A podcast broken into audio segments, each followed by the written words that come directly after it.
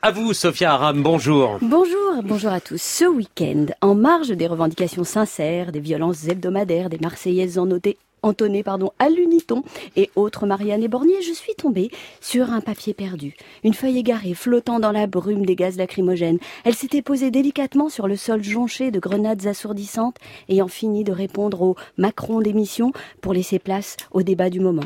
Peut-on faire la révolution sans casser des vitrines? Qu'est-ce qu'un vrai gilet jaune? Y a-t-il des casseurs professionnels avec un CAP d'agitateur casseur ou avec ou sans spécialisation pyrotechnique? Faut-il plus de justice sociale? Bref, à l'heure où des employés de la ville de Paris endossaient leurs gilets jaunes de travail pour nettoyer les débris laissés sur place par les révolutionnaires de la veille, je suis tombée sur cette page arrachée au roman d'amitié entre deux hommes que semble-t-il tout oppose, Éric Zemmour et Tariq Ramadan. Et pourtant, c'était vraiment là, sous mes yeux, l'amour, en page 23 du JDD. Zemmour et Ramadan sont copains.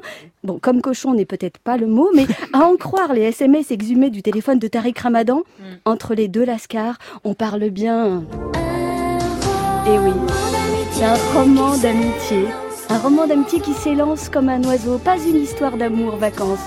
Non, je lis leur SMS. J'aime nos débats francs et virils comme des matchs de foot. Amitié, embrassade. Félicitations pour votre dernier livre, Embrassade. Mes amitiés, je vous embrasse. Ok, belle soirée, je vous embrasse. Bisous, bisous. Allez, raccroche. Non, c'est toi. Non, toi. Allez, toi d'abord. Allez, à trois. Bisous. Oh, perdu, t'as dit bisous.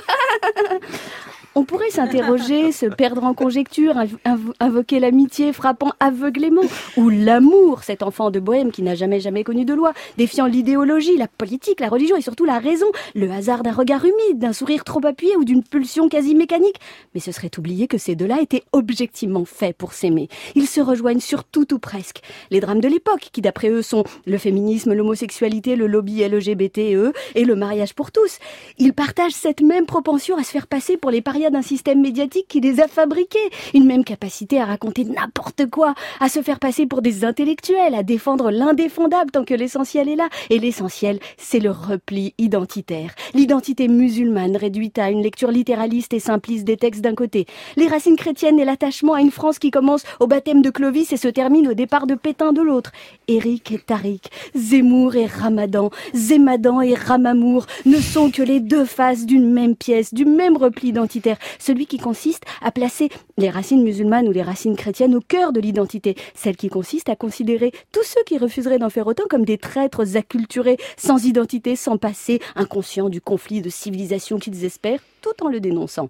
Ils ont tellement besoin l'un de l'autre, tellement besoin d'ennemis déclarés, qu'ils ont fini par s'adorer, conscients l'un et l'autre qu'ils n'existeraient pas l'un sans l'autre et sans tous ceux qui les suivent. Et ça, si c'est pas de l'amour, c'est quand même bien imité. Merci Sophia Aram.